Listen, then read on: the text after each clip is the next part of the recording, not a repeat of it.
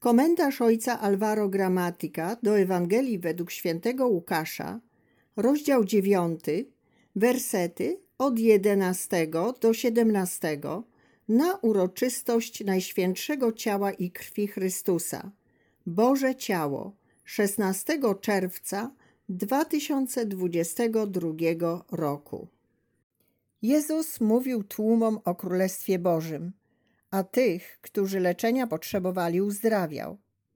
Dzień począł się chylić ku wieczorowi. Wtedy przystąpiło do niego dwunastu, mówiąc: Odpraw tłum, niech idą do okolicznych wsi i zagród, gdzie znajdą schronienie i żywność, bo jesteśmy tu na pustkowiu. Lecz on rzekł do nich: Wy dajcie im jeść.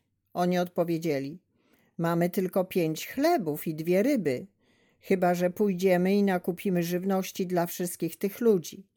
Było bowiem około pięciu tysięcy mężczyzn. Wtedy rzekł do swych uczniów: Każcie im rozsiąść się gromadami mniej więcej po pięćdziesięciu. Uczynili tak i rozmieścili wszystkich.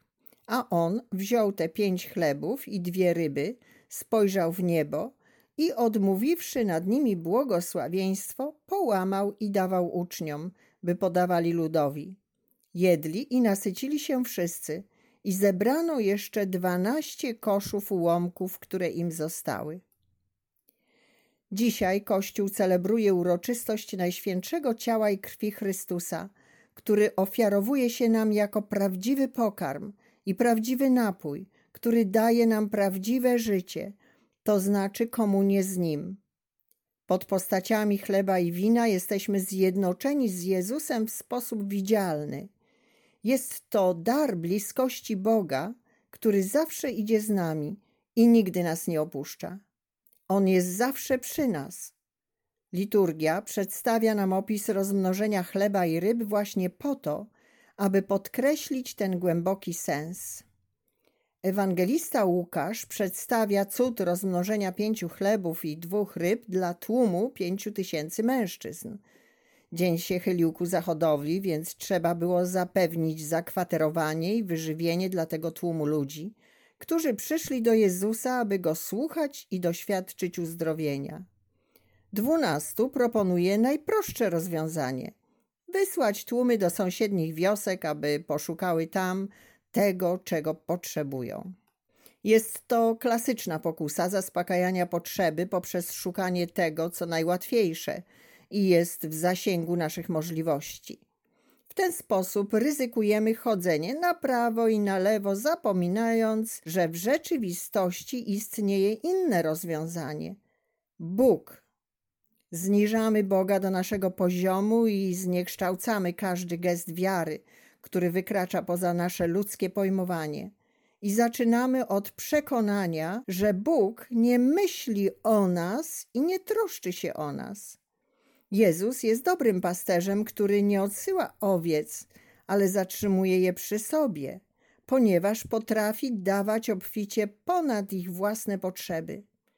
Bóg nie odsyła nikogo, kto jest w potrzebie. Rozmnożony chleb nie tylko nakarmił pięć tysięcy, ale także napełnił dwanaście koszy, co wskazuje na obfitość, która pokrywa wszystko, każdą przyszłość, każdą troskę, każdą potrzebę. Bóg daje obficie zawsze. Taka jest logika tego cudu. Bóg sprawia, że niczego nie brakuje. To bliskość jest tym, czego potrzebujemy. Bliskość, która dba nie tylko o potrzeby duchowe, ale o wszelkie potrzeby. Często zatrzymujemy się na tym, co mamy i możemy. Trudno nam myśleć o tym, co możemy mieć, prosząc o to Boga. Wystarczy zaufać Panu. Zaufanie Bogu nie oznacza rezygnowania z naszych środków. Oznacza raczej, że nie zatrzymujesz się na nich, lecz wiesz, jak wyjść poza nie.